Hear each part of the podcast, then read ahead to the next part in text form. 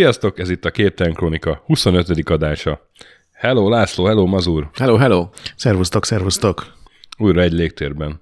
Nem tudom, mikor megy ki ez az adás, biztos, hogy 2023-ban, mert 2022 végén veszük fel. Mondjuk ettől még nem biztos, hogy 2023-ban ki is megy.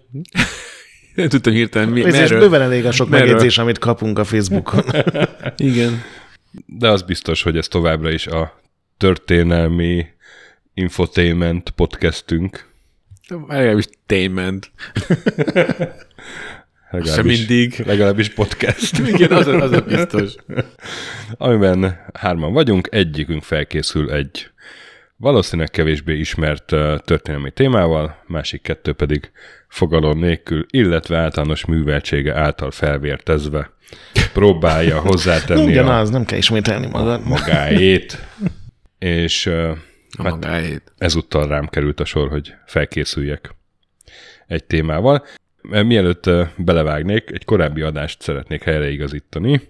Pontosabban magadat. Magamat, igen, a Be- Bejöházi Horváth Menyhért féle adásban ugye elhangzott, hogy ő az első balhé az volt, hogy a Rottenbiller utca egy részét felszette és eladta. Hát ez egy olyan magyar bűnügyi legenda, ami így többször előkerült a 20. század során, és így zavarhatott meg engem is egy nem pontos forrás, mert hogy az igazából nem ő volt, mint egy kedves hallgatónk felhívta rá a figyelmet. Ez nem ez a Bejöházi volt, hanem Hamrák János nevű úr 1902-ben, és egyébként akkor a Rottenbiller utcának bükfából volt a burkolata, és gyakorlatilag tüzelőnek adta ő ezt el. Voltak tettestársai, szóval nem kizárt igazából, hogy a bejöházi is köztük volt, de nem ő volt ennek a balhénak a kiötlője. Úgyhogy mindenképpen azt akartam, hogy Hamrák kapja meg a kreditet. És ugye nem tudtam, hogy ez a bejöházi honnan van. Hát képzeld el, hogy az Index egykori legendás korrektora Zsadon Béla rám írt, hogy ez a régi helyesírás szerint ez bőházi, igen. Úgyhogy valószínűleg végül rosszul mondtam a nevét. Nem baj. Ennek a, az úrnak, akiről ma lesz szó, jól fogom mondani a nevét, Strasnov Ignácnak hívják. Még egyszer? Strasnov Ignác. Strasnov. Strasnov. Két Keresem, keresem két fejben F. a tévedési Hogy lehetőséget. lehetne? Ignic. A barátja egyébként nácinak hívták, Ah, de kedvesek. de ez még before it was not so cool. Náci. És ugye a, a horvát mennyiért... Mennyire más íze volt még. Gyere, nácikám. Ígyunk valamit. Igen, én olvastam valami könyvet, amiben ez ilyen normálisnak hangzott. Nekem volt náci rokonom. Mármint, hogy ö, Ignác. Az utolsó adással képtelen kronikának. Mert hogy a, a nagypapámnak az egyik testvére az Ignác volt, és ö, náci bácsinak ö, becézte mindenki. Mikor? Nem, nem 36-ban, amikor még azért... Na de, 43-ban Mi másként hogy. Sopronban? hát emlékszem Sopronban. Mi, mi folyik itt Sopronban? Szóval, hogy a horvát mennyhértes adásomnál is az egyik forrásom, ez a Frank Pál nevű újságírónak a Szélhámosok kalandorok című 56-ban megjelent könyve volt. Hát uh, itt is nagy részt arra támaszkodtam, már csak azért is, mert ő volt az egyik újságíró, akinek a, ez a Strasnov Ignác el, elmesélte az életét. De hát a Strasnov Ignác életével kapcsolatban az egyik fő forrás maga Strasnov Ignác, mert az emlékiratait is megírta a börtönben. Ez mindig egy maximális hitelességű. És hát nem tudni, hogy mennyire színezte a sztorikat, de azért elég sok sztorit azt a sértettek vissza tudtak igazolni, szóval ez nagyjából így valószínűleg így történt, de, de azért egy ilyen csillagot oda tennék az egész adás alá, hogy lehet, hogy itt vannak bizonyos túlzások. Volt olyan, amit ki is szúrtam, azt majd, azt majd elmondom. És hát akkor ezzel most folytatom a Benyokun, meg a Aficsán után vissza a 19.-20. századba és az ottani magyar kalandorok, illetve hát, hogy a Wikipédia szerint állampolgársága magyar, foglalkozása csaló. Lehetne egy ilyen jó sorozatnak is a címet Ezt a írni. sorozatot folytatom. lenne fordítva is. A, a kalandorjaimat, ugye a Nopcsa az, az Albániában volt aktív hosszú ideig, a Fedor az többfelé is, emlékeztek rá, a bejöház Brazíliától ugye Svédországig. A Strasznóban az a különleges, hogy a, a balhéit, azok, azokat nagyrészt Magyarországon követte el. Tehát, vagy hát a osztrák-magyar monarchiában. Kis stílű volt. Ne, egyáltalán nem volt kis stílű. Az ország volt sőt, nagyobb. Sőt, sőt, kis stílűnek nem mondanám. Már csak azért sem, mert több mint 60 álnevet használt a pályafutása során, és a legváltozatosabb módokon, tehát kiadta magát kereskedőnek, miniszteri tanácsosnak, gyógyszerésznek, szerzetesnek, főhadnagynak, grófnak, bárónak, amit Milyen akarsz. közvetlen érdeke fűződött ahhoz, hogy, kere, egy szerzetesnek adja ki magát. El fogunk jutni oda is. Ó, oh, oké. Okay. Kíváncsi vagyok.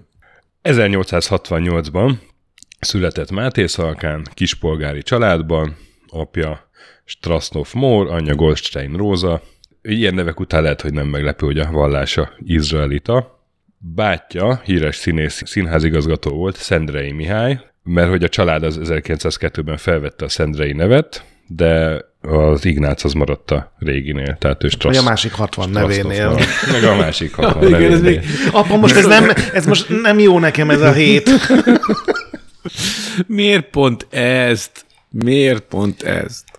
Máté Szalkán kezdte tanulmányait, általában elég rossz gyerek volt, csak aztán a, az apja korán meghalt, és az anyja nevelte, aki sokat betegeskedett, ezért tíz éves korában átpasszolta a gyereket egy eh, ismerősének, aki egy eh, utazó cirkusz artista nője. Ar- artista nője volt. Uh, Mit szólnál egy cirkuszjegyhez, drágám, és, és mit szólnál, hogyha nem is kéne hazajönnöd ma?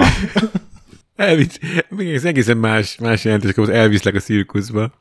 Három évig vándorolt a gyerek a cirkusszal, ugye közben kamaszodott, aztán a, aztán az artista nő hozzáment egy őrnagyhoz, és akkor hazapaterolta anyuhoz az Ignácot. Hát így már nem lehet, persze.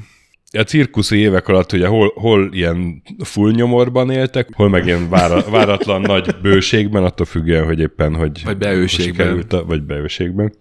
És hát megszokta ezt a egyszer fen egyszerlen, ill- de hát a cirkusz élethez hozzátartott az is, hogy a társadalmi előítéletek azok kevésbé kötötték a, a, ezeket a mutatványosokat, és egy ilyen szabadabb életet éltek a, olyan értelemben, hogy hát Egy elfogadóbb közeg volt. Igen. És, és mi volt ő az ő, az ő ö, Ez szerepe? sajnos, sajnos ezt nem tudtam kideríteni. ő pucolta a késdobáló késeit, Va- vagy etette a valami, orangután? valami ilyesmi, igen, azt nem tudtam kideríteni. Nem, nem a produkció része volt ő. Csak backstage-ben tetvett.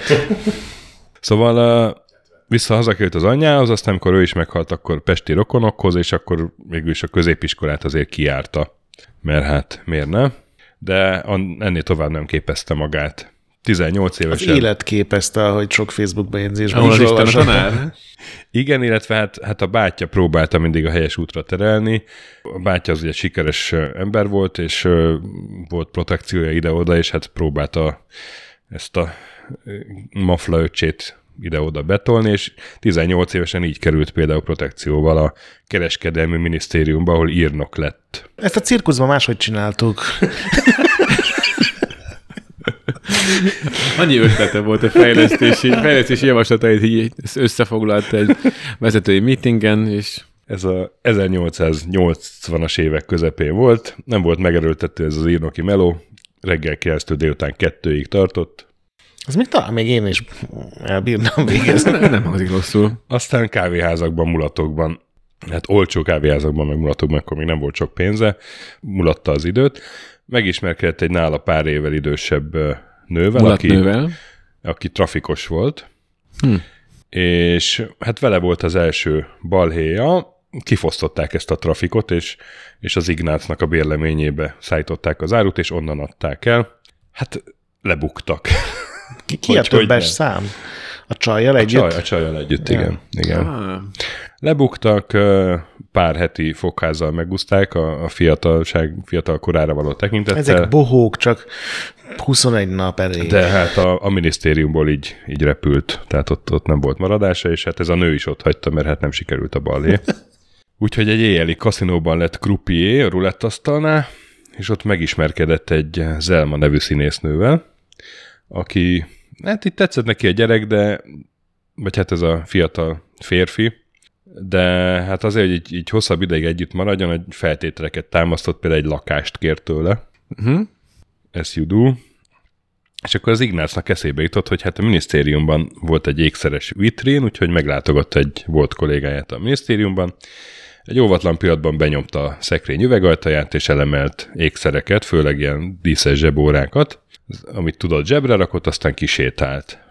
Na most az ismerőse összerakta, hogy valószínűleg a Ignác volt az, aki bejött hozzá a minisztériumba, aki kirabolta a vitrint, úgyhogy letartóztatták, megtalálták nála az órákat. A büntetett előélet miatt három és fél év fegyház várt rá. Nem volt egy ügyes. Ez nem rád- mondom, egy egy ilyen mastermindnak. Igen. Tehát ez döbbentette rá, hogy változtatnia kell, és, és akkor a karrierjét innentől kezdve az az elv ö, vezérelte, hogy ne vegyél semmit, hanem intézd úgy, hogy önszántukból adják. Három és fél év alatt ezt találta ki. Ezt, Mondjuk ezt volna találta arra ki. is, hogy csinálj, végig csinálhatjuk, csak, csak ne bukjak le. Igen. Lehet, hogy nem egy ilyen hatalmas gumikalapáccsal kéne bemenni a vitrin mellett dolgozó haveromhoz, és így ilyen, mindig amikor törik az üveg, tüsszentek egyet, ez nem jött be. Csör. Tudod, így írja a füzetében, magam. nem? Egy, not to self, legközebb egyszerre. Igen. Szóval igazából akkor találta ki, hogy, hogy akkor ő nem tolvaj lesz, vagy, vagy, vagy ilyesmi, hanem Hanem csaló. Aha. Így van. Ez, ez szép, előléptette magát. Igen. Multiklasszolt. Hát, Miután szabadult a fegyházból, akkor megint a bátyja, ez a Szendrei Mihály színigazgató helyezte el egy újságnál, mint riportert. Ez a Függetlenség és 48-as pártnak volt a lapja, az Egyetértés nevű lap. Sajnos nincsenek azok a lapszámok az Arkánumon, amikbe ő írt, megnéztem volna pedig. Állítólag nem írt túl jól, sőt az elején még mások fogalmazták helyette a cikkeket, Nagyon befolyásos lehet a testről, hogyha be tudta nyomni új riporternek, hogy nem tudott írni rendesen. De nagyon jó információ voltak a alvilági kapcsolatainak köszönhetően. Ah. Úgyhogy, cirkuszrovatot indított. Minden számban egy kis keretes. Úgyhogy ilyen bűnügyi tudósító lett, és hamarosan a rendőrségre is bejáratos volt, meg, meg ott parolázott Ki is tudott jönni? főrendőrökkel, és az rendőröknek eszükbe nem jutott, hogy egy büntetett előéleti újságíróval beszélgetnek, de hát ez volt a helyzet. Elkezdett jól keresni, és ez a Zelma nevű szubrett is összeállt vele. Szubrett. Színész. Subreddit. Subreddit.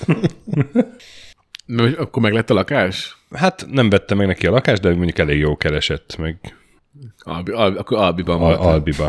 Zelma, engedj be! És ekkor történt, hogy az egyik budai választókerület, mégpedig a harmadik kerület, tehát Óbuda képviselője meghalt váratlanul, és időközi választásokat kellett kiírni. Ekkor a kormánypárt, a, a szabadelvű párt volt, már egy ideje, övék volt a kerület is, de vesztettek elég sokat akkoriban a népszerűségükből, és ezek a 48-as párt volt az ellenzék, és kitalálták, hogy jelöltet állítanak a kerületben. És mégpedig a jelölt a főszerkesztő volt, ennek a lapnak a főszerkesztője, tehát a Strasznov főnöke, aki hát akkor már így, így látta ezen a Strasznovon, hogy egy, egy dörzsölt pali, kinevezte a főkortesévé, tehát gyakorlatilag a kampányfőnökévé. Úgyhogy innentől kezdve már eléggé sinem volt a srác, meg, mert Jöttek emberek, és adtak neki dolgokat, még jobban meg keresett, pénzt. meg, meg hát kapott pénzt, igen. Az volt a feladata, hogy járta a kávéházakat, mulatókat, szórta a pénzt és lobbizott, ez ilyen neki való feladat volt. A nők akkor még nem szavazhattak, de hát a nők azért a férfiakra nagy befolyással bírtak, ugye akkor is, szóval megfelelő nőkre is elég sok pénzt költött, Zelma őrült. Amikor, amikor leadta a költsége, a havi költséget, akkor mi volt? Mi volt És- ez a ne- 40 peng? Megfelelő nők. és hát az Elmának is sokat, nagyot bővült a ruhatára ezekben a napokban. Hm. Egy-egy átmulatott este után, amikor vitt haza neki egy boát. És hát és ugye ezúttal a ruhadarabról van szó. Ja, Csak hogy Nyak- a, nyakába. átmulatott éjszaka utáni boa. a nyakába borult. Na fúj, de Oly, már ízléstelen. Mit művelsz? És hát miközben lobbizott, ő épített egy ilyen Kubatov listát is, vagy hát egy ellenlistát, tehát hogy kik azok, akik nem szavaznának ránk, Uh-huh. vagy in- ingadoznak. És a választás napján megjátszotta azt, hogy ezekhez a Hát itt eddig a szabadelvű pártra szavaztam, de talán most nem. Ezek az ingadozókhoz fiákert küldött, hogy akkor a méltóságos urat elszáll, eltaxiznánk a szavazó helységbe, és volt, aki ettől annyira meghatódott, hogy akkor jó, hát akkor mégis leszavazok a 48-asokra. Azt hittem, hogy kivitték őket Cseperre, és azt szerintem sokkal hatékonyabb lett volna. Kavicsbányába bolyogtak szegények este nyolcig. Maga is? Urnazárásra hazavitték őket. Ó, eltévedtünk. Fejfej mellett haladt a két jelölt, délután egykor, úgy álltak, de hát kettőkor zártak a közhivatalok a sok kormánypárti szavazóval, és hát félő volt, hogy akkor kettő után el fog húzni a kormánypárti jelölt. Bombariadó. Viszont az óbudai hajógyárban meg ott volt egy több száz munkás, ők, ők jó eséllyel ellenzéki szavazók lettek volna, de nem engedték ki őket a gyárból. Hm. Azt mondták, hogy srácok, a munkaidő is tart, meg túlorázatok is. Tehát elintézte a gyakorlatilag a szabadelvű párt, hogy a, hogy a munkásokat ne engedjék ki, és az, az ilyen kb. 400 biztos ellenzéki voks lett volna. Most ezt megtudta a Strasznov, és a kávéházból felhívta a hajógyárat, és kérte az igazgatót. Bemutatkozott, mint Kelecsényi Ödön miniszteri tanácsos. Egy igen, Előtte listáját. Melyiket Igen. nem használtam még. igen kényes ügyben akart beszélni a direktor úrban, és mondta, hogy, hogy kedves barátom, a választás kitűnően áll, a győzelem biztos, a kormánypártnak ezért a miniszter úr fő excellen, ő excellenciája szerint most már helytelen volna visszatartani a gyári munkásokat, mert hát ebből még botrány is lehet, úgyhogy függesszék fel a munkát és menjenek el nyugodtan szavazni. A helyettesem a Stankovics Aurél miniszteri titkár perceken belül önnél lesz, belebeszél meg a továbbiakat. Majd konfliktusba szállt, és 10 perc múlva a gyárudvarán kiszállt, és ö, addigra feltette egy monoklit, hm? Superman innen Clark tanult. Kent, teljesen és átalakult. bemutatkozott, hogy Stankovics és, és a igazgatórat szeretnék, szeretnék beszélni. Mondta, hogy hát ez botrány lenne, ha a munkások nem szavaznának, az ellenzéki sajtó felfújná, és hát amúgy is biztos a győzelem, úgyhogy menjenek szavazni. Úgyhogy az igazgató összehívta a munkásokat, hogy akkor el vannak engedve. A Strasztov még egy rövid beszédet is mondott nekik. Amikor úgy fejezte be, hogy ilyen a szabadság, egyenlőség, testvériség, akkor az igazgató kicsit furcsán nézett, de Ez csak egy szófordulat. elmentek szavazni. Hatkor este volt az urnazárás, 104 szavazattal nyert a függetlenségi és 48-as párt, köszönhetően ennek, ennek a gyakorlatilag választási csalásnak, amit a... De ez csak egy ellenválasztási csalás volt, mert már megállította a választási Hát, csalást. Igen, tulajdonképpen igen. Hát ezek után természetesen fizetésemelést kapott a főszerkesztőtől, meg jutalmat, meg bármire felvehetett előleget. A csalásért nem vonták felelősségre, mert a, a ellenzéki, vagy a szabadelvű párt nem akart, hogy kiderüljön, hogy hát 400 munkást ott eltiltottak volna a szavazástól. Hm. Mik voltak annak idején? Úgyhogy eh, Stasnov elkezdett szinteket lépni, csináltatott magának egy huszár főhadnagyi egyen- egyenruhát. Azt én is szeretnék. Merész. Az jól néz Más jól források ki. szerint a, a bátyjának a, a színészi díszleteiből vette el ezt az egyenruhát, de az biztos, hogy ekkor tett szert egy huszár főhadnagyi egyenruhára, és elkezdett úgy járni a kávéházakba, lokálokba, és ott a pincéreknek, grófúrnak kellett őt szólítani. Oké. Okay. De gondolom, Egy- egy, hát ugye más ki- lokálokba egy- kezdett járni. Kispolgári családból származott, és így az volt a vágya, hogy az uralkodó osztályhoz tartozzon, és ezt így élte meg. De akkor nem ismerték őt. Hát így Gondolom visszajött hát a- volt, aki ismerte, Itt és a, mondta, itt, hogy a, itt, a, akkor itt a náci megint, izé, most miért van ez a hacuka? gróf náci, ha szabad kérnem. Megért a cirkuszos. De hát nem nyugodott a balhé szerető természete. Egy nap megkereste egy régi barátja, aki egy gépgyárnak volt a főpénztárosa, hogy hát nagy bajban van, mert elsikasztott 800 forintot, és, Ez nem a nagy bajban vagyok, ez a nagy bajban raktam és magam. elverte a lóvers, elverte a lóversenyen. Elvette a És valaki lóversenyen, elverte a pénz, összes pénzt lóversenyen. Képzeld el, és hát napokon belül vissza kéne tenni, meg kiderül, és börtönbe kerülök. Nácikám, négy gyerekem van, csinálj valamit, segíts. Most 800 forint akkoriban nagyon sok volt. Nem tudom pontosan akkor milyen volt ugye az árfolyam, de hát egy pár évtizeddel korábban Széchenyi ugye a 60 ezer forintot ajánlott fel a Magyar Tudományos Akadémia megalapítására, és ugye neki az az egy évi teljes jövedelme volt. Úgyhogy a 800 forint az, az valószínűleg tényleg szép summa lehetett, úgyhogy nem is volt annyi éppen a Strasztofnál, de megígérte, hogy kihúzza a bajból a régi cimbit. Úgyhogy Huszár nagy egyenruhában, monoklival felhajtott a várba a Herceg Primási palotához. Herceg Primás az, az ugye nem egy egy nemesi származású zenész, hanem a gyakorlatilag olyan érsek, aki ugye hercegi jogokat gyakorolhatott. Uh-huh. Jó, jól mondom, ugye rád nézek most így? Nem, nem, nem tudnám kiavítani ezt, szerintem igen. Szóval, hogy ő egy, minden, egy egyházi főméltóság volt a herceg primás. Bejelentette magát a titkárságon, mint Pálfi Norbert herceg, és a hivatalvezető pap... Ez jobb, az, mint az ödön. hivatalvezető pap az mondta, hogy hát ő eminenciájának most nincs fogadórája, mondta ez a Pálfi, hogy de, nekem lesz, és azonnal beszélni kell herceg primással, úgyhogy bejelentés nélkül fog bemenni, hogyha nem közlik vele, hogy itt, nem közlik a hercegprimás, hogy itt van ez a Pálfi Norbert. Hát ez hatott, akkor végül bejutott a hercegprimáshoz, akinek Vaszari Kolos volt egyébként a neve, és hát mondta, hogy hát üdvözlöm, kedves Norbert, örülök, hogy megismerkedhetünk, hogy van a kedves atya, mert hát, hogy ez valami távoli rokona volt a, ez a Pálfi Norbert a hercegprimásnak, akivel még soha nem találkozott. Hát mondta Straszov nincs jól, szegény papa betegeskedik, köszvény, kis smoltalk után, aztán rátért a lényegre, hogy sajnos túlköltekezett a kaszinóban, és adós maradt, és 24 órán belül vissza kell fizetni. Ez egy ilyen becsületbeli adósság, de ha hazautazom, akkor elutalom a pénzt, eskü. Na most hát ez egy ilyen olyan értelemben ártatlanabb kor volt ugye nem volt internet, nem voltak... Semmi nem volt. Volt fényképezőgép még, vagy nem volt elterjedt. Gondolom nem és, volt személyi.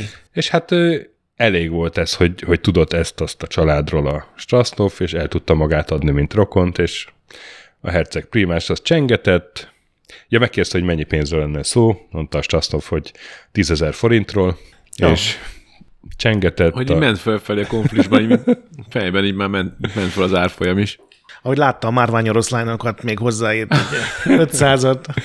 Tehát csengetett a hercegprímás, és a belépő titkának sugott valamit a fülébe, biccentett a Strasszovnak, hogy oké, okay, és hát ment tovább a beszélgetés a időjárásról, őszi szüretről, aztán elköszönt a Strasszov, és hát előtte még a hivatalvezető az így ez, ezüstálcán nyújtott felé egy borítékot. Hmm. Benne a tízezer forinttal, adott 800-at a havernak, aki nagyon hálás volt, ő meg berendezett egy ötszobás lakást Zelmának, és februárban elmentek Abbáziába nyaralni egy kicsit. A szerkesztőségben nem ment be hónapokig, a főnökének azt mondta, hogy örökölt. Aztán... Könnyebb volt, könnyebb volt a csaló élet. És innentől kezdve... is nem mozdott nagyot, mert egy távoli rokonon keresztül jutott pénzhez. Szóval... Innentől kezdve már, már így gyakorlatilag főállású csaló lett, mert amikor fogyni kezdett a pénz, akkor megint egyenruhába vágta magát, és a 60 utcani mágnás kaszinóba hajtatott, ahol nagyban játszottak a gazdagok. Oda csak tagok léphettek be, és két tagnak kellett ajánlania valakit, hogy felvegyék új tagnak. Hát a Straszov nem volt tag, de hát eljátszotta azt, ami, amit néha így filmekben is lehet látni, hogy kilépett, így oda se nézve dobta a kardját meg a csákóját a portásnak, és ilyen olyan maga biztosan caplatott be a kaszinóba, hogy nyíltak előtte az ajtók, és senkinek nem fordult meg a fejébe, hogy ő nem tag. A Tom és Jerry Chell. A másik lehetőség, hogy létrát viszel magaddal. Bement ott a, az akkori miniszterelnök Szél Kálmán is ott játszott, meg a előző miniszterelnök Bánfi Dezső, szóval tényleg a nagy potentátok. Szélkálmán, vagy elődjen Moszkva. Szép.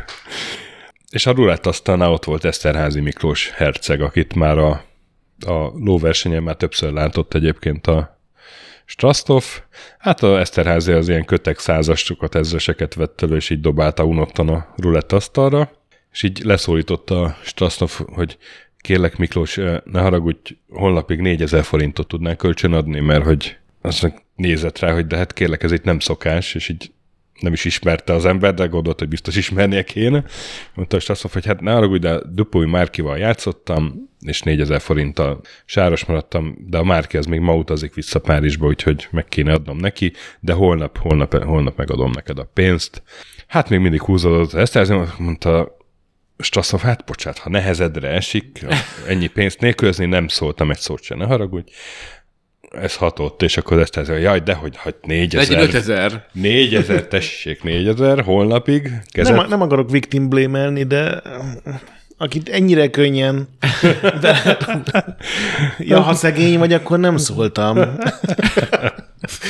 ö, kezet ráztak, megkapta 4000-et, Strasznov innen fiákerrel egy mulatóba hajtott, ahol már nem Zelma várta, mert őt lecserélte eddigre, hanem egy Dóra nevű opera énekesnő.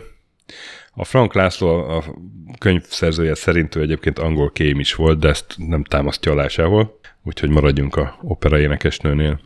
Még kétszer megjátszotta ugyanezt a cselt a kaszinóban, hasonló módszerrel, nyilván nem az Eszterházi hercegnél, hanem másoknál, aztán többet nem mert, mert hát Pest az félmillió lakosú város volt akkoriban, és már előfordult egyszer-kétszer, hogy egy mulatóból menekülnie kellett, mert egy ilyen korábban megpulpolt emberrel találkozott. Mert azért neki ilyen kisebb csalása is voltak, és tehát, hogy mindenre nem tért ki a önéletrajzában, mert folyamatosan átvert mindenkit kisebb-nagyobb összegekkel. Szóval inkább elhagyta kicsit a fővárost, és a bátyjához szegődött titkárnak, a színigazgatóhoz, és vele járta az országot.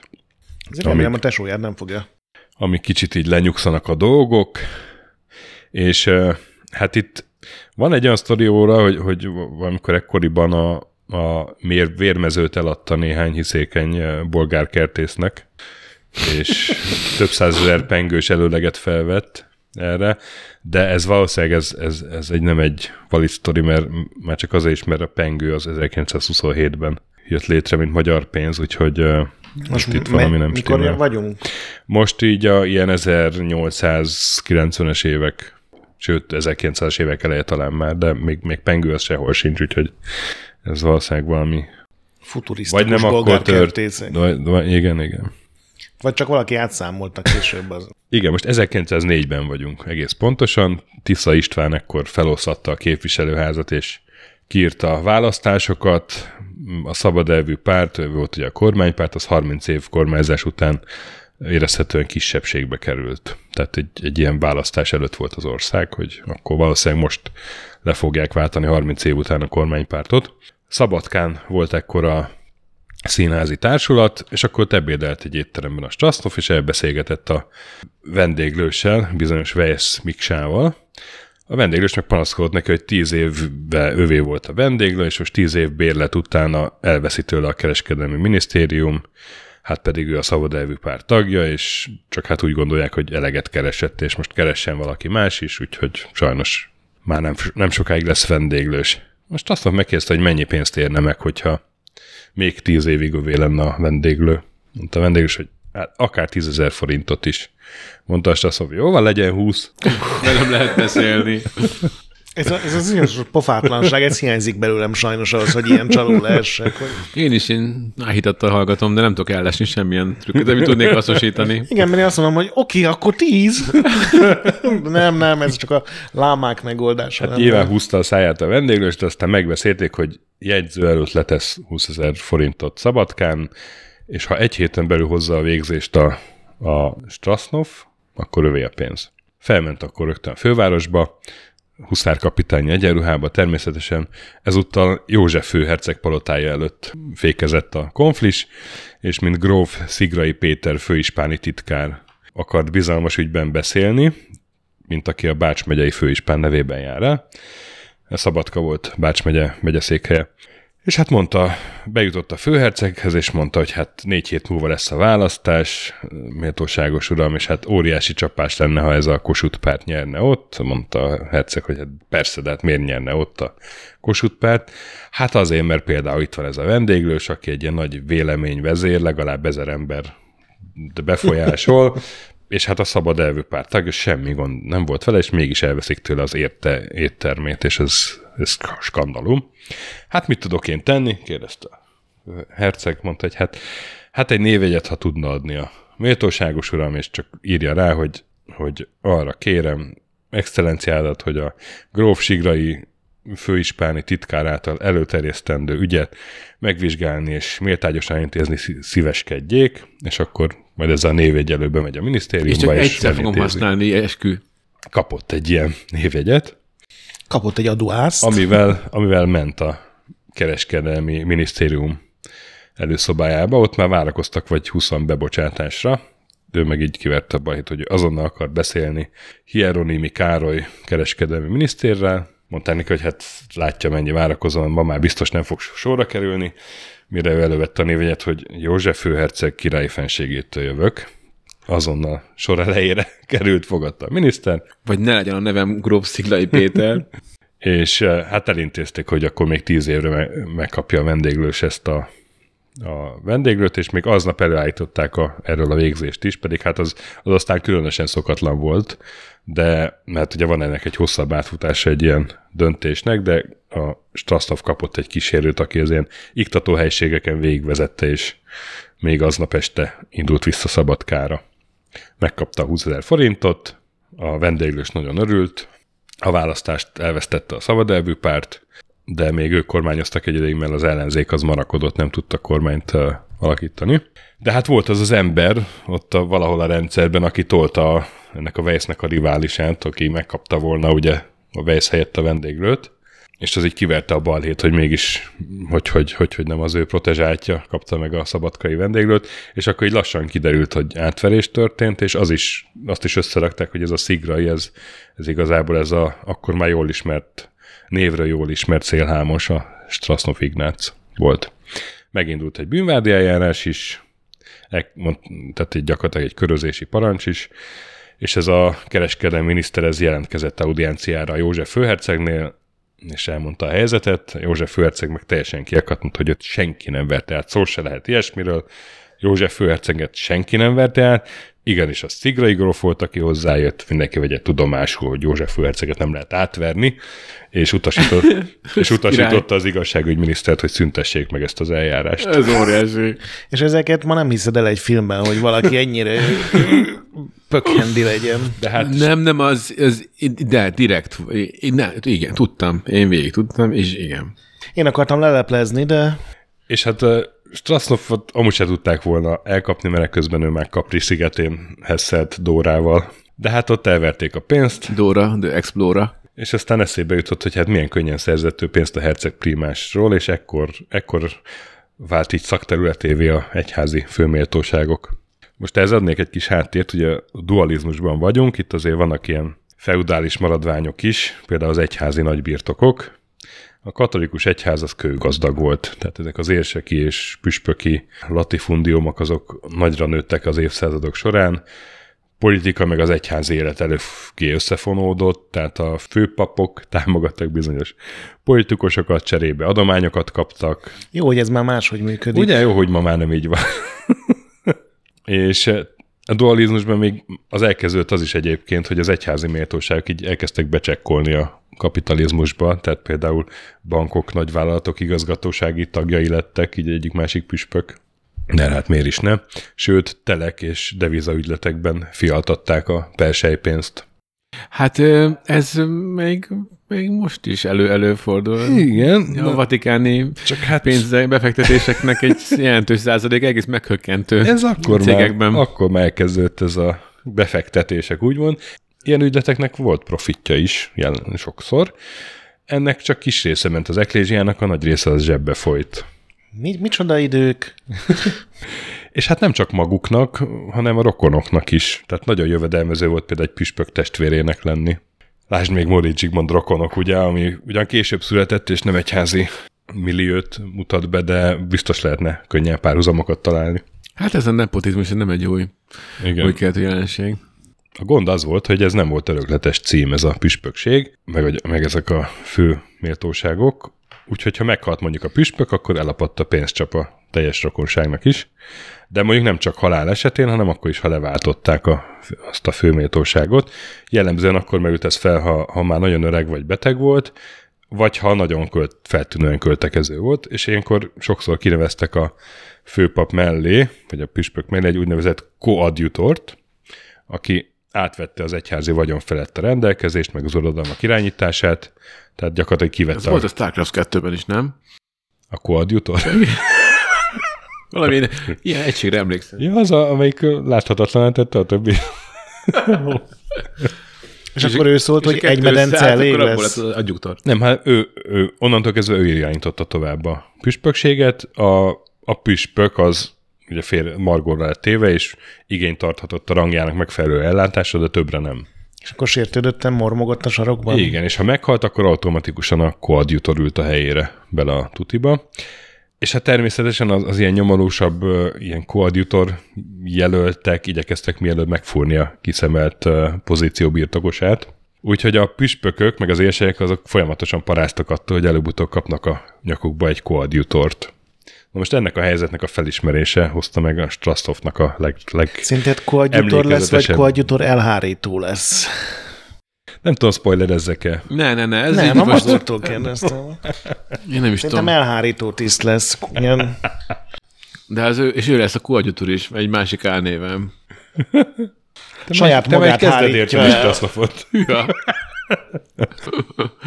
Szóval a, a nyitrai püspököt is koadjutor fenyegette, mert öreg beteg ember volt, és évek óta rebesgették, hogy koadjutort kap a És nyakára. a fekete kabátban áldogált esténként a pont rálátta az ablakára, és aztán bement, hogy van itt valaki, aki azt mondja, hogy koadjutor szeretne lenni. Kis összegért cserébe eltöröm a lábait. Kicsit úgy, úgy képzelem, mint a Family Guy-ban a gonosz majom az Chris szekrényében, tudod, néha egy. Tehát a nyitrai püspök, hát ez 23 ezer kataszteri holdnyi birtok, rajta szeszgyár, szántók, gőzmalmok, téglagyárak, ilyen több milliós éves Igazán jövedelemmel. Jézusi. Ugye a, a szerénység, mint keresztény érték. A Strasznov az hetekig más se csinált, csak kutatta a püspök családját. Tehát kikutatta kik a rokonaik, minden infót, amit ott előásott. Különösen azt, hogy ki az a rokon, akit még nem látott személyesen a püspök, hanem csak hírből. jöhet. Majd eh, miután így a kutató munkával végzett, táviratot küldött a püspöki rezidenciára. Holnap 10 órás gyors vonattal érkezem, Aurél. Ennyi volt. Mint Bozóki Aurél miniszteri osztálytanácsos, a püspök egyik unokahugának a fia, akivel a püspök már találkozott, de akkor, amikor ez gyerek volt. Tehát fogalma se volt, hogy hogy néz ki. Begyógyult az a nagy sebed, amit ott a- az udvarban szereztél. Az anyja egy a má- or- ortod másik felé volt. Tehát, hogy létezett ez az Aurél, és a oktatásügyi minisztérium egyik osztályát vezette. Lehet, hogy például a rokon protekciójának köszönhetően. Na mindegy, a püspök nagyon megörült neki, megölelte, szivarral, itallal kínálta, sorra beszéltek a rokonokról, kivel mi van, Strasznov kiválóan helytált a kutatómunkának köszönhetően, tudta, hogy melyik rokonnal mi van, úgyhogy nyilván a püspök semmit nem gyanított. Ebéd, vacsi, alvás, másnap is, harmadnap is beszélgettek, és megvárta a Stasznov, hogy a püspök hozza maga elő a koadjutori témát, hogy, mondta, hogy hát ez nem, nem tudni, hogy, hogy meddig lehet az, hogy ő, hogy ő támogatja a családot, és hogy egyik rokonnak az esküvőjét tervezték, és mondta a püspök, mielőbb legyen meg az esküvő, hogy ő tudjon még hozományt adni, mert ha őt leváltják, akkor aztán nem lesz hozomány. És akkor Stasznov az másnap előjött a megoldás, hogy mondta, hogy, hogy na, drága püspök bátyám, vagy nem tudom, hogy hogy szólíthatta, hogy ő Bécsbe készül hivatalos ügyben, és ott ismer egy Hofrat nevű illetőt, akinek bejárása van Mária Dorottya főhercegnőhöz. És ő bizonyos pénzösszegére el tudja intézni, hogy ezt a koadjutori kinevezést az ne történjen meg, mert akkor azt is lehet sejteni, hogy konkrétan ki az az ember, akit oda fognak kinevezni. Hát csak hát egy, egy ilyen embernek nyilván drága a tarifája, 50 ezer korona. Srófolja fel az Na most árakat a, így. a püspök az elsápadt, vagy az is lehet, hogy püspök lila lett, nem tudom, de hogy, de hogy ezt így emésztette az információt, és akkor másnap ott egy nagy társaság volt nála, ott teljesen levette a lábáról mindenkit a Strasznov, ilyen pesti adomákat adott elő, Ebből, Vacsoránál ettek egy így mi, mi, püspökfalatot. mindenképpen kiderült, hogy ő bejáratos magas körökbe. Tehát, hogy képzeljétek, a múltkor is a Csekonics bandival, tudod, a Csekonics gróf kaszinóztunk, tehát így kezdődtek a sztorik. És akkor másnap így megkereste a püspök, hogy te, öcsém, 30 ezer nem volna elég. Mire teljesen felháborodott a Straszov, hogy hogy lenne már elég, nem holmi uzsorán zsidóval van dolgod, hát a pénz nagy része az nem is e- ezért a hofraté lenne, Csak hanem a náci. nem is a hofraté lenne ez a pénz nagy része, hanem hát a főhercegnőjévé, nőé, azzal meg nem alkuthat. De hát eh, mindegy, hát gondolja meg, mert esti gondolkodhat, mert úgyis elutazik. Hát a püspök aztán búcsúzó csak odaadta az 50 ezret, mondta. Okosan. Mondta az, a, az Aurél, hogy egy héten belül értesítelek. Hát az öreg várt egy hetet, aztán kettőt, aztán csak ráírt az, az igazi Aurélra nyilván, hogy mi történt. Hát az Aurél az, az igazi, az visszajött, hogy, hogy hát drága rokon, örülök, hogy hallok felőled. Nagyon köszönjük a évek során nyújtott támogatást. Ég a pofám, hogy ennyi idő alatt nem dugtam oda a képemet hozzád, de hogy nem tudom, miről beszélsz, és gyanúm, hogy téged átvertek. És, és Aurél jelezte, hogy lehet, hogy meg kéne egy koadjutor az idős püspök úr mellé, mert hát, hogy mondjam. Most a Strasznov azt gondolta, hogy a püspök rokonai nem fogják megkockáztatni a botrányt, úgyhogy ezért visszament Budapestre, és, és két évig ott vígan élt, megutazgatott a Dórával, és tényleg nem csinált botrányt a, a püspök, meg a rokonsága. És amikor fogyóban volt a pénze, akkor megjátszotta ugyanezt a trükköt szombathelyen is. Az ottani püspököt is megpumpolta, sőt, azt is, aki koadjutor akartott lenni. Tehát akkor a püspöknek beígérte, hogy, hogy megszabadul, megszabadítja a koadjutortól, a koadjutor jelöltnek megígérte, hogy megszerzi neki tutira a koadjutorságot. Ott is miniszteri tanácsosként, ott Vértesi Géza álnéven, ott mind a két felet megvágta, a püspöknek a rezidenciáján napokig dőzsölt, aztán aztán több ezer koronára levette mind a kettőt. Ezután azért inkább beutazott Spanyolországba egy időre, amíg otthon elfelejtik. Amíg, Azt... vissza, amíg a GTS csillagok így visszamennek egyre. Igen. Aztán visszament Budapestre pár hónap után, elővette, lepörölt a huszár egyenruhát, és most egy szörmegyáros. Fújta a port a majomra? Célzott. Lepújta a port a majomra, így. Gyerünk, baby, showtime. és Hát most úgy gondoltam, hogy most egy kicsit akkor nem, nem, nem a papságot fogja pumpolni, hanem a, a mágnásokat ugye még, még nem nagyon kopasztott meg. Huszár egyenruhában bejelentkezett egy szörmegyároshoz. Már kicsi volt rajta, meg szoros, és így tudod, hogy húzta össze És mondta, hogy ő a Debreceni Huszár ezred nevében szeretne rendelni 4000 szörme bekecset. Mennyi lesz? Hát a szörmegyáros az megjelentek a dollárjelek, vagy hát koronajelek a feje felett. Tehát hát darabját öt koronáért, és az, tehát 20 ezer korona az izgalmatlan biznisz volt neki, mire így bizalmasan félrehívta a Strasszov, hogy jó, de kérjen nyugodtan hét, hetet, hét koronát, és akkor az különbözet, az, az, az 8 ezerrel több, és azon megosztozunk fele-fele. Mit szól hozzá? Mondta a gyáros, hogy pazár, fantasztikus. Mondta Mondta a Strasszov, hogy jó, viszont ő akkor előre kérni az ő négyezrét. Oh. Mert, hogy ezért. És mondta a gyáros, hogy hát inkább szállítást, mondta, hogy hát, hát nem, nem, mert üzlet az üzlet, és hogy tulajdonképpen ez egy, ilyen, ez egy ilyen közvetítő jutalékként is felfoghatjuk akár.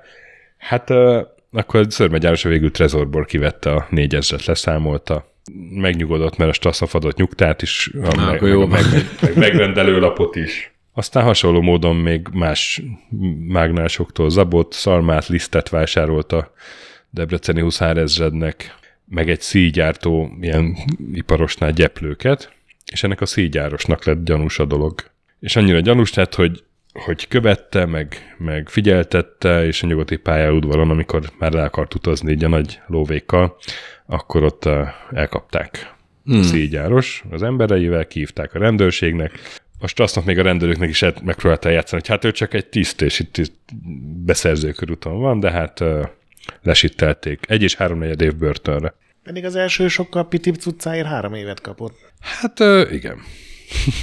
De akkor visszaeső volt. Most nem. igen. Ezen a nevén még nem. Miután szabadult, a Dórával Amerikába mentek, mint gróf Szécsen Arvéd és báró Rutkai Nedecki Dóra. Árvéd, azt még nem is Árvéd. azt a nevet. Ugye, nagyon szép. Nyolc hónapot töltöttek ott, hogy ott mi történt, arról, arról sajnos sehol nem találtam infót, még a, az én önéletrajzi írása is ezt elkenik, de ott is véletlenül mindenféle kalandok és átverések voltak, mert a rendőrség megkereste őket, amikor felmentek egy Európába induló óceánjáróra, és a biztonság kedvén az óceánjáron úgy tettek, mintha nem ismernék egymást mert féltek hogy detektívek figyelik őket, hogy ott vagy keresik, hogy...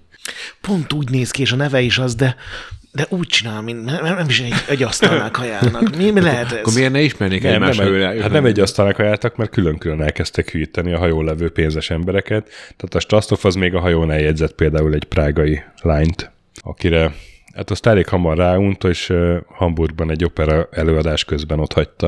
Tehát kiment vécére, és nem jött vissza. De én még mozduljon szemét, hogy Wagner darabot választott, és akkor tényleg még egy szegény csaj neki két is sorra hátra volt. Az később egy bárónénnak, meg, egy lány, meg a lánya kíséretének tagja lett, ott, ott gyakorlatilag a lány vőlegénye lett, aztán abba is beleunt, meg hiányzott neki a Dóra, úgyhogy 4000 márkával átverte még a bárónőt, és elhúzott Berlinbe.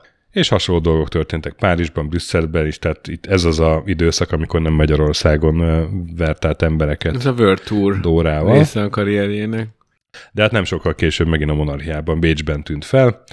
Ott egy idős grófnőnek ígért házasságot, aki gondolkodás nélkül adott 50 ezer koronát az eljegyzési ünnepségre, aztán másnap már nem volt ott a Straszdorf, hanem... Na, nagyon egyszerű idők voltak ezek. Igen, igen, igen. Milánóban is volt egy emlékezetes balhé, ahol, ahol egy ékszerészt vett át, ott azt mondta, hogy egy grófnak kell egy, egy nagyon drága nyakékat vásárolnia, aztán az ékszerész az valahogy rávette, hogy menjen hozzá a lakásra, és vigye magával a ékszert, mutassa meg. Egy ilyen Scala Mondta, jó, volt mondta, hogy akkor. Nagyon jó, elmegy bankba, akkor addig zárjuk be a fiókba a, a ékszert, csak hogy annak a fióknak a másik szobába volt egy kivezetése, és akkor a másik szobából lenyúlta, lenyúlta az ékszert. Nagyon-nagyon-nagyon nagy svihák. Ekközben a Dóra az, az pasikat vert át, ahol tudott, és Bécsben volt az egyik ilyen pasi, egy bankár, aki hát megtudta azt, hogy ő ez a Dórát ugye bőségesen támogatta pénzzel, hogy, hogy hát a pénz egy részes Strasztovnak megy, ezt megtudta. És hát szóváltásba keveredett Strasznoffal, fejéhez vágta, hogy ők nők kitartottja, mire a Strasznov pofon ütötte. Erre a bankár, aki egyébként tartalékos tiszt volt, az elküldte a segédeit, két nemesi címet viselő tisztet, hogy akkor párbaj. Na, az első képtelen krónika párbajunk. Nem, Nem elmarad? nem, mert mondta a Strasznov, hogy hát én egy gazember vagyok, büntetett előéletű többszörösen, és ezt a bankár ezt pontosan jól tudta, és hát önöket be, belekeverte egy ilyen ügybe, mert ott volt a párbaj kódex, és ott valahogy az benne volt, hogy a becsületbíróságon Nem párbajozhatott büntetett nem, nem, előéletű? nem, igen, igen, tehát hogy ez az uraknak volt a konfliktus megoldási módszere. Hát igen, ez nagyon gentlemanly dolog a Tehát ilyen- hajnalban szíven lőni a másikat. Na most ezt a, ezt a nagyon fura milliót jelzi az, hogy, hogy a két segéd, erre kívták párbajra a bankárt, amiért bekeverte őket ilyen ügybe. És ők párbajoztak a bankárral. Strauss és a- meg cigizett a, Hát és nézte, Strauss hogy az- szétlövik egymást. Nem lőtték szét, mert kartpárbaj volt, de csak az egyik párbajozott a bankárral, mert az le is vágta orrának a hegyét, és akkor az a véget is ért a dolog. Ó, És a tiszti becsületbíróság az még meg is fosztotta a tartalékos tiszti rangjától ezt a bankárt. miért is? Hát mert, hogy ilyen gazemberekkel összeszűrte a... Ja, azt hittem, hogy a párbaj során, hogy orrot, Nem, or, nem, orhegyet levágni tilos. Nem, nem, nem, nem. Ez, az dicsérhette a napot, hogy megismerte a, a mi hősünket. Ezután Straszoff inkább, inkább a Dalmát tengerpartra ment Bécsből, igen, igen. És ott összefutott Ábrányi Kornél miniszteri tanácsossal, aki őt ismerte újságíróként, meg tudott a választási csalásról is, de amiatt inkább csak úgy ügyes embernek tartotta a Straszoffot. A többi csalásról viszont nem tudott, úgyhogy megbízta egy melóval. Itt, van, itt az a vinni. 20 ezer. Nem, ő, spo- spoiler, ő nem lesz átverve. Ó. Azt mondta, hogy van egy horvát képviselő, bizonyos Josip Frank, aki a horvát katolikus párt vezére, és elvileg magyar párti, vagy hát a monarchia párti, de a gyanú szerint ilyen kétkulacsos politikát folytat, mert hogy ugye akkor dualizmus volt, de hogy ő trializmust akar, mégpedig úgy, hogy Horvátország, Dalmácia és Bosznia egyesült, egy, egyesül egy ilyen délszláv állammá, és akkor ők is nagyobb önállóságot élveznek, mint ahogy ugye Oké. Okay. ez, ennek az ügynek állítólag megnyerték a zágrábi hercegéseket, sőt, még Fran- Ferenc Ferdinánd trónörököst is. És az volt a feladat, hogy férkőzzön be a, a Strasztofa Franknak a bizalmába, és derítse ki, hogy igazak-e az értesülések. Ő ezt vállalta, kért Ez már egy rendes, rendes hivatalos kémakció. Abszolút, Ez abszolút. Ő ezt vállalta, kért és kapott pénzt a költségeire, beavatta Dórát, aki hát így kinyújtotta a csápjait, és egy hét alatt körbe kérdezett, és, és jött vissza az info, hogy figyelj, ez valószínűleg így tuti, de, de nem, a, nem ez a Jofszi Franka az érdekes, hanem az ágrábi hercegérsek a, az ottani főpap, gyakorlatilag, Juraj Posilovics, mert hogy ő az udvarnak a bögyében van, mert nagyon sok pénzt tesz el, és keveset fordít a templomokra, tehát ő volt ez a túlköltekező. Hát egyszerűen, hogy, hogy ez, ennyit már ne lopjál már, ez már sok. Ne lopj, ez benne a parancsok olyat is, és addendumként, a, de ennyit aztán ennyit. tényleg ne. Igen, a 11. parancsolat. És hát gondolta Straszov, hogy két legyet üt egy csapásra, mert akkor az érseknél fog tájékozódni, hogy mi a helyzet ezzel a Josip Frankkal, és ha már ott van, akkor át is veri. Ha már ott van. És akkor a bécsi kancellár... egy buszjegyet. A bécsi kancelláriát vezető Hofrad Báró Bergenfol Vandenegnek adta ki magát. Ezt amíg megjegyezte. D20 Mi volt a neve? D20 dobta ki, Hofrad Báró Bergenfor Valdeneg. Ah. Zágrába utazott, és az érseg az, az így hűvösen tartózkodva fogadta, és estére vacsorára a társaságot hívott, a saját testvéreit, egy ügyvédet, egy bírót, Zágrábi nemzetgyűlés elnökét. És, és ettek egy püspök faltot? Elsütöm még egyszer, az el nem mm, reagált erre. Nagyon jó. Na, jó, most mehetünk tovább. és, és így mindenki így árgus szemmel nézte, hogy, hogy ki ez a báró, és mit akar itt. Hát ő így elkezdett így adomázni a pesti életről, bécsi életről, oldódott a hangulat, az érsek az, az így lefeküdt aludni, és akkor utána többiekkel bulizgatott, és még azt a szemtelenséget is megengedte magának, hogy így a sztorik közé beszélte, hogy van, hát van egy szélhámos, ez a Strasznov Ignác, hogy az Bécsbe mindenkit átfel, az mekkora az ember, és mindenki tudta, hogy kiről beszél, és nagyon élvezte ezt a helyzetet. Elképesztő. Az igazi troll. De ez egy kicsit azért szociopatának kell lenni, nem? Tehát ezeket ilyen rezzelisten arccal végigtold. És, és látod a jó reakciót, és akkor még följebb, és akkor elmond még egy sztorit. És akkor az érsek ki... Akkor elmondok, hogy kevesen tudnak. Elmondok egy amerikai sztorit, amit alig ismernek. amit neki. Úgy értem neki. És az érseki hivatalvezetővel hívatta magához ezt a Josip Franket, de 11 órára, de hát 10 órakor még váratlanul felbukkant egy apát, az érseki szeminárium igazgatója.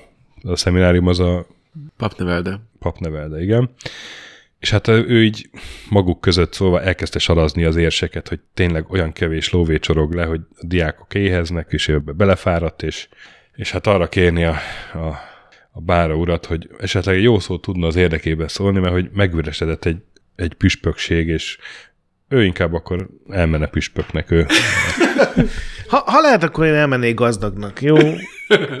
és mondta a Persze ez szolgálat, hogy ez nem, ez nem jutalom nekem. Ez hívás. Lehet, lehet ilyenről szó, de az a helyzet, hogy akit kineveznek ilyen püspöknek, annak egy jótékonysági alapnak adományoznia kell. Szerintetek mennyit? Százezer. Százezer koronát, így van. Oh, mazur, pszichopata agyad van. Egy kaptafára. Köszönöm, azt hiszem. Hát mondta, hogy ez a püspök önjelölt, hogy hát ez kurva sok pénz. Már még bocsáss, az Szent Atyám az már azért.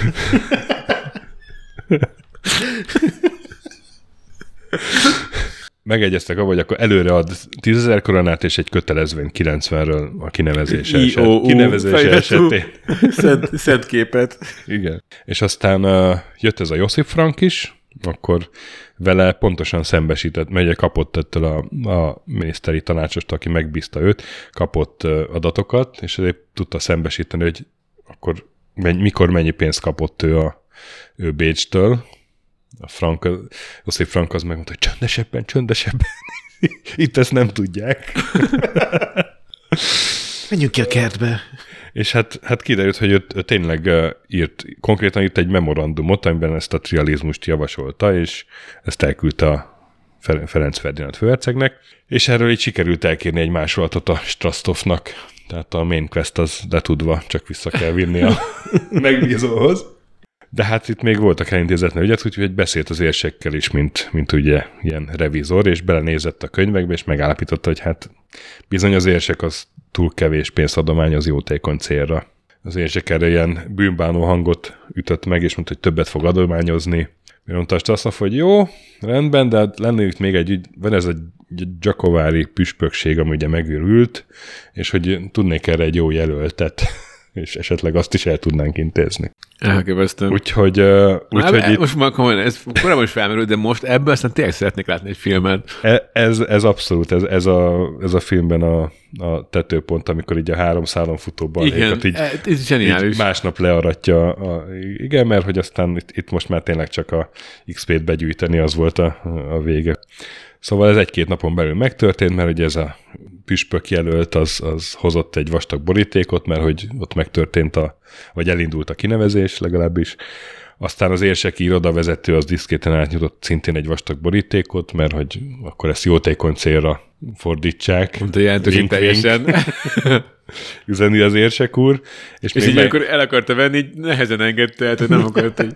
és még megjelent, megjelent a Josip Frank is, oh, aki hozott egy kétkarátos brilliáns gyűrűt, meg brilliánsokkal díszített aranyakkendőtűt. Ő így, ezt hogy- miért hozta? Hát így ajándékba, hogy, hogy akkor jóba vagyunk, ugye? És alig bírja a röhögést visszafog. Jó, jóba vagy, persze. Strasznov csomagolt, nem kellett volna. Strasznov csomagolt, és a budapesti gyorsan felszállt, és kiszúrt az ablakból két bajszos mokány férfit, aki azt gondolta, hogy ők valószínűleg detektívek, úgyhogy, úgyhogy óvatos lett, mire keletibe ért a kocsi, átment négy kocsin is, és inkább a másodosztályú utasokkal együtt szállt le, és amikor konfliktusba ült, akkor nem a saját lakására ment, hanem az egyik barátnőjének a lakására, és a podgyászokat sem rakatta fel konfliktusra, hanem a vasúti megőrzőbe rakatta, hogy kerülje a feltűnést. Huh. De hát ezt így megúszta, este az Orfeumba ment, a, beügyítötte a, a Main Quest XP-t, a, amikor a Ábrányinnak leadta a miniszterelnökségen a frankról gyűjtött anyagot, a memorandumot, rettetesen hálás volt, tízezer koronát ő is adott, és hát ekkor volt a csúcson a Strasznov Ignász, annyi pénze volt, hogyha minden nap vagyonokat szólt volna el ruletten, akkor is évekig élhetett volna nyugodtan. És ez a, Fogadjuk, hogy nem élt nyugodtan helyett. ezen a ponton elküldte a barátnője szobalányát a podgyászaiéra És ez volt a hiba. Ez volt a hiba. de hát akkor megfigyelték, mert az a két bajszos ember valóban detektív volt, akiket a, utólag ennek a Josip Franknak lett gyanús a dolog, hogy, hogy egy bécsi főtisztviselő hogyan juthatott hozzá magyar kormánypénzek egészen pontos és valószínűleg titkos adataihoz. Úgyhogy ráállított két detektívet, azoknak meg mondták, jöttek rögtön vissza, hogy de hát ez nem is a bécsi gyorsaszáll, hanem Budapestire. Úgyhogy utaztak vele ők is Budapestre, beszéltek a pályaudvari kirendelt rendőrökkel, mert ugye ott pályaudvaron tényleg elszellett előlük a Strasznov, de hát figyelték a bőröndöket, és amikor jött a, a szobalány, akkor körbe, körbeállt a néhány, kettőnél is több valószínűleg bajszos mokány ember, vagy hát feltételem, hogy bajszos, de hát ugye Nyilván basszosak voltak. csórézom a csárolt bajszikám, mint tudjuk. és elvezette őket Strasznovhoz a szobalány. Hát még betehetett volna egy-két ilyen biztonsági puffert, hogy a szobalányt egy másik szobalányhoz irányítja. A két zágrábi, meg ugye a pályaudvari rendőrök, azok így benyomultak a, a lakásba, ahol ott volt Strasznov, ugye a barátnőjének a lakásába, és az egyik rendőr, aki melyen régi motoros volt, így meglátta, hogy nézd már, ez a Strasznov Ignác. Hát hogy van, gróf úr? Úgyhogy kattant a bilincs, kiderültek a zágrábi átverések. A De Strasznov hát azért... az kormányparancsra tette. Az, az bizakodó volt, tehát ő hivatkozott erre az ábrányira, de, de hát azért ebből a szarból nem dumálta ki magát.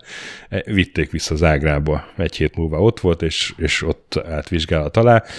Az elején kicsit probléma volt, hogy nem volt feljelentő, mert, mert az érsek nem akart botrányt, de a, a Gyakovári püspök jelölt az végül feljelentést tett, mert ő futott a pénze után, mert ugye végül, de hát elintézte. Az, az, nem, ne, végül nem lett püspök Ó, és akkor ennek alapján indult meg az eljárás. A Straszoff az ilyen elég cinikusan viselkedett a tárgyalásra, mondta, hogy hát milyen könnyű volt átvenni ezeket, és azzal védekezett, hogy jó, jó, sok pénzt kicsalt, de ő ezeket tényleg jótékony célra akarta fordítani. egy, egy szegény Máté Szalkai legénynek, a, vagy honnan származik? Az. A megsegítésére szántuk volna száz százalékát. igen. A kaviárt minden este az Orfeumban alapítványnak. Igen. Öt évi fegyházra ígérték, vagy ítélték, amit aztán a Zágrábi Felsőbíróság háromra módosított, elkezdte ezt a három éves büntetést, de ebből aztán nyolc év lett, Oh. hogy a Lepoglavai fegyintézetbe került, és ott tanult emberként a fegyház irodájában dolgoztatták, ahol hamar nélkülözhetetlenné vált, és egyre több mindent intézett. És nyolc évig ott maradt. És egyszer, Nagy volt a kísértés, gondolom. egyszer az igazgató, aki éppen akkor nem kellett volna ott lennie, de, de ott volt, azt vett észre, hogy butorokat hordanak le az irodából. És akkor megkezdte a munkásokat. Mi az, azok meg egy adásvételi szerződést lobogtattak, hogy hát egy magáncég éppen eladta a berendezés egy részét, és azt viszik el. Hát a Strasszov hamisította a szerződést, rápecsételt, igazgató aláírását is hamisította, és így a, hogy a mun- munkások így rakódtak. Egyrészt ugye pénzt nyújt le ezért, és akkor meg is akart szökni, de hát a lepoglavai vasútállomáson elkapták, és újabb öt évet kapott ezért. És akkor, Az akkor a, a vasutakkal nem tud jól bánni, azt Igen. kell mondjam. Ez és akkor, a, akkor írta meg a, a, az emlékiratait, mert volt rá ideje. És nem talált ki valami új szlogent magának a hátralevő illetére, hogy Legyen az, hogy most, most már tényleg nem kapnak el. Hát ugye ilyen nagy balhéja már nem lesz, de azért még, még, még lesznek, mert dúlt az első világháború, amikor szabadult, akkor azért egy kicsit meghúzta magát, meg amúgy is rendőri felügyelet alatt akkor vált, állt akkor, úgyhogy csak pici csalásokat követett el. Ah. És így álmodozod, hogy a fénykorommal bezzeg százezer koronát adott volna, nem ilyen izé 300 Aztán hát jött a tanácsköztársaság, ő, ő akkor Budapesten volt, látta, hogy ott neki nem terem babér, úgyhogy ö, de hát akkor ugye nem volt már olyan egyszerű eljutni Bécsbe. Igen, akkor így nem esnek kiadni magadat, nem volt a legnagyobb. Volt egy fiatal tanítványa, Fürst László, tanítványa, tehát akivel Az így... mit jelent? Hát, hogy így együtt Oda van. Balhékban Protégé. voltak. Protégé. Fűs László, aki egyébként a, a később a, a horvát menyhért bandájának a egyik tagja lett. Ó, A Képtelen Krónika Cinematic anime, Universe. cross, anime crossoverek. Na és akkor volt az, hogy szerzetesnek öltöztek, és egy szekéren kijutottak a nyugati határon az országból, és így jutottak át Bécsbe. Ott egy Pitiáner csalás miatt hamarosan négy évre elítélték, akkor még Kustejben ra- raboskodott, és akkor a Már ilyen 15 év körül járunk, Aha, nem így nagyon- összesen. nagyon- ez... Jó, elég sokat ült börtönben, igen. 20-as évek közepén szabadult, akkor, amikor robbant a frank hamisítási botrány, aminek a szálai Budapestre és Bécse vezettek. Ugye akkor börtönből, tehát ez nem volt köze, csak ö, És hogy sajnálhatta, így Igen. olvasta az újság. Ó, a frank hamisítási botrány, nem tudom azt mennyire tudjátok, az 1925-ben tört ki Magyarországon, de ilyen 23-ig nyúltak vissza a gyökerei. Magyar jobboldali körök ezer frankos bankjegyeket hamisítottak tömegesen, mert így akartak bosszút állni Franciaországon Trianonért, meg hát így akkor pénzt is biztosítottak a, inkább B. Én azt mondom, inkább B. Meg. az irredent a várakozásaikra. A hamisításban állítólag a legfelsőbb magyar politikai be, kör is benne volt, Betlen István miniszterelnök, Teleki Pál volt miniszterelnök, Hát csak egy ilyen, Korrupt egy politikus. ilyen állítólag- pranknek szánták ezt. igazán. Állítólag tudtak róla, de igaz, tehát nyilván tagadták, de például a, egy olyan És próbálja intézet, lenyelni az utolsó 100 frankos. a ha- hamisítás az például egy olyan intézetben zajlott, aminek Teleki volt az igazgatója. De hát ő nem tudott róla semmit állítólag. Uh-huh. Seems legit. Szóval uh, 25 decemberében Amsterdamban letartóztattak hamis frankot terítő magyar állampolgárokat, akkor ilyen nagyon hamar nemzetközi botrány lett ebből. Magyarországon is letartóztattak csomó embert. Mindegy, a végén aztán még a Betlennek a a kormány fősége is belerengett az ügybe, de aztán végül nem, nem váltották le. De hát, hogy ezekben az években francia nyomozók azok több városban is kutakodtak, például Berlinben is, és oda ment Stasnov is, mint gróf Szentinmai Richard császári és királyi kamarás. A legdrágább szállodába beköltözött és értesítette a detektíveket, hogy fontos infoja van a frank hamisítással kapcsolatban. Azok oda is mentek, közölte, hogy a botrány néhány szereplőihez baráti kötelékek fűzik őt, és hát meg tudja szerezni a hamis bankjegyeknek a kliséit, tehát a, a nyomó mintákat. Olyan meggyőző volt, hogy a detektívek ezt elhitték neki, és abba is belementek, hogy előleget adnak a költségeire. költségekre. Így van, Igen. írtak. Vártak egy hetet, kettőt, aztán visszamentek a szállodába, ahol ott volt még mindig a, ez a gróf, és mondták, hogy hát, na, hol vannak a klisék? Mi mondta Stasov, hogy hát no way José, vagy hát no way Pierre. Én egy csaló vagyok, Strasznov Ignác, átvertem önöket, a pénzt elköltöttem, deal with it. Ez, ez egy meg, meglepő Egy fordulat, új, erre nem újfajta számítottam. módszer. Igen, Próbált, a, hogy a vállalt föl. Igen. Mondta, mondták In a, your face csalás. Akkor Akkor nem is csalás igazából. Szőrmentén. Mondták a... I- Szerintem előbb picslogtak párat. Hogy mit mondott? Szóval, te is azt hallottad? Je ne comprends de... Surprise Pikachu. Sur le pont, sur le pont d'Avignon. Kedves, kedves kuzan.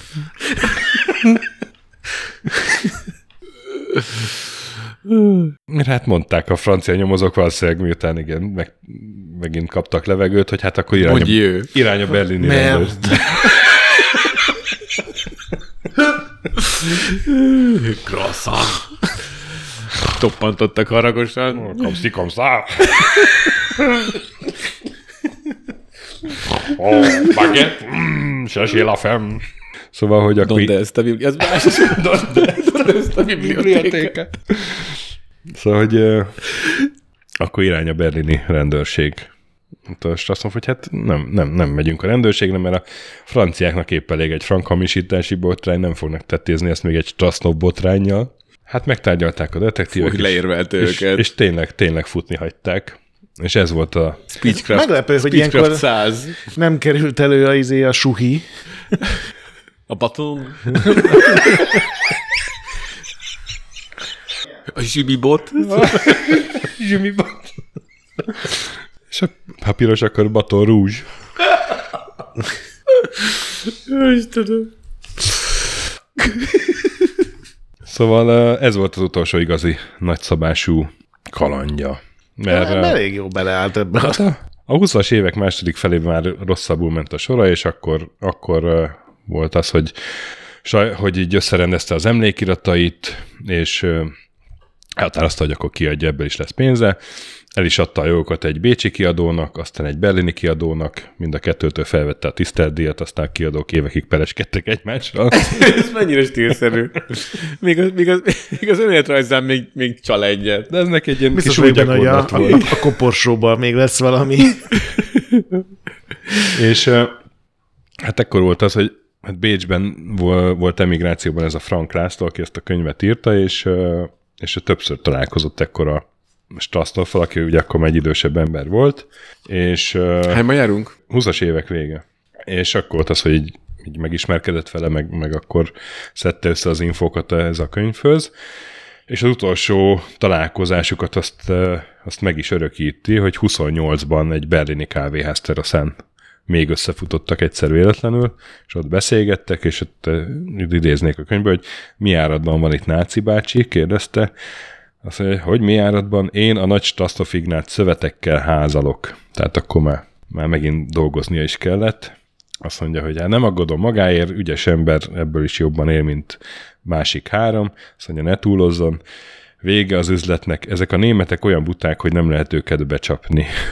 És akkor megkérdezte, hogy ezt mégis hogy gondolja, azt mondja, hogy üljön le, megmagyarázom, hogy Budapesten vagy Bécsben az volt a helyzet, beültem az üzletféle egy kávéházba, vagy egy hotel halljába, komoly mindenhájjal megkent ember volt a partnerem, ő is okos ember volt, és hát én is okos ember vagyok, be akartam őt csapni, ő is engem, de mivel én még nála is okosabb voltam, végül én csaptam be őt. És azt mondja, hogy és mi a baj a németekkel? A németekkel nem tudok boldogulni, szóba se állnak velem, vagy ha meghallgatnak, olyan együgyűen tárgyalagos kérdéseket vetnek fel, hogy elmegy a kedvem a halandzsázástól, olyan buták, hogy nem lehet őket becsapni. Tehát ez, ez ezen panaszkodott így a, a végén. Már, De kár, ez hát ez nem- nyilván ez már színes, a színesítésnek a része, de, De úgy egy, tíz évet, de azért kérdezem, mikor volt, mert mennyivel, mennyivel költőbb lesz, mondja, még egy tíz évet vár, és akkor a nácik előre törülésével elmegy a kedve az egésztől. az, hát az, az, Ezek a rossz, rossz, rossz színbe tüntetik fel ezt a most nevet. már, most már egy nyugodt, nyugodt időszak jön neki, mert hogy, hogy az utolsó éveire így feladta ezt a szélhámos karriert, és visszatért Magyarországra, egész pontosan haza, hazaköltözött Máté Szalkára. A feleségül vett egy nála 30 éve fiatalabb nőt, és hát a városban mindenki ismerte a megszelidült csalód, és ott így bírták, meg meghívták mindig egy ebédre, vagy egy italra, úgyhogy igazából szerény körülmények között, de ott még, még elérdegélt, és hát a kalandjai is népszerűek voltak, tehát a 30-as évekre egy darab is készült a kalandjaiból, az Árkánomon is megvannak a hirdetései, hogy a Strasznov Ignác kalandjai című színi előadás, és 1900... Mondjuk egy jobb, jobb azért találtak volna neki. És 1931-ben a, a helyi Máté Szakrai Színházban saját magát alapít, alakított ebben a darabban. És később még Budapesten is előfordult, hogy ő magát játszotta. Aztán 32 őszén ilyen időskori tüdő sorvadással Debreceni Horti Miklós klinikára vitték, ahol 33. július 9-én halt meg. Élete során több millió korona pengő forint került illegálisan hozzá. Ilyen mai árfolyamon az ilyen, az olyan, mintha több milliárd forintot csalt volna ki az élete során. Hm. Szóval uh, tényleg nagyban játszott, és még azt elmondom, hogy az életéről készült egy tévéfilm is. Én Strasznov Ignác a Szélhámos címmel. Kecsi.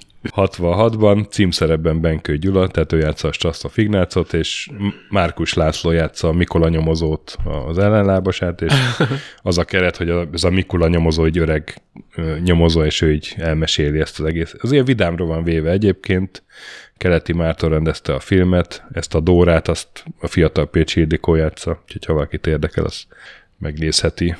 Tök jó. Nekem érdekel. Úgyhogy ő volt Strasznov Ignác. Nagyon nagy, dramaturgiailag ez nem jó, hogy nagyon hamar jött a teljes összeomlás a legnagyobb siker után. Igen, igen, egy kicsit ez élvezhette volna. Mondjuk ezek az abbáziai nyaralások biztos nem voltak rosszak. Vagy, vagy uh, hova járt még? Amerika, Spanyolország, minden volt. A Dalmát tengerpart. De Almát tengerpart, biztos jól nézett ki. Még nem, volt egy, ugye? még nem volt egy műanyag szemét. Könnyebb volt a csalók élete így a fényképezőgép feltalálása előtt, vagy használata. Illetve most már valószínűleg a, az, a herceg primás egy pillanat, és így a telefonján így rákeres bármikor, hogy Aurel, Aurel, de hát ő most Budapesten van. Facebookon és ne, most és csekkolt be. ki. Hát igen, nyilván már nem lehetne ezt így megjátszani, de akkoriban. Hát ugye ez a, a békebeli évek. Zsiványok és An- széltolók. Antivilág. Na jó volt, köszönjük. Jó, hát aztán lassan elfogynak a szélhámosaim, de Ja, szerintem, őróla még akartam mindenképpen beszélni. ha nem Talán vagy ennyire találunk finnyás, még. hogy, hogy megrekedsz a század előn, akkor van, nem, hát van, még, van még a 20. századból is, nyugi. Akad még. De ő, ő tényleg egy ilyen jelentősebb figura volt. Na és hát akkor legközelebb te jössz, László. Te már tudod a témát? Tudom a témát.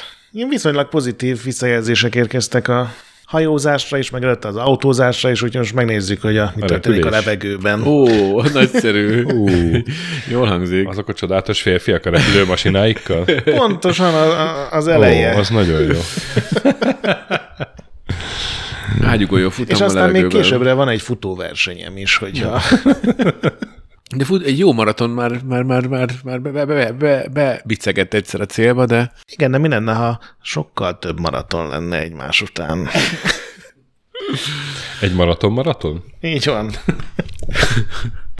Jó, hát akkor kedves hallgatók, köszönjük, hogy velünk voltatok ma is, most is. Igen. ma is úgy teszek, mint az ilyen napi content.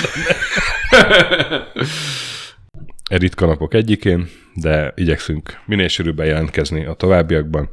Hallgassatok képtelen kronikát. Sziasztok! sziasztok! Sziasztok!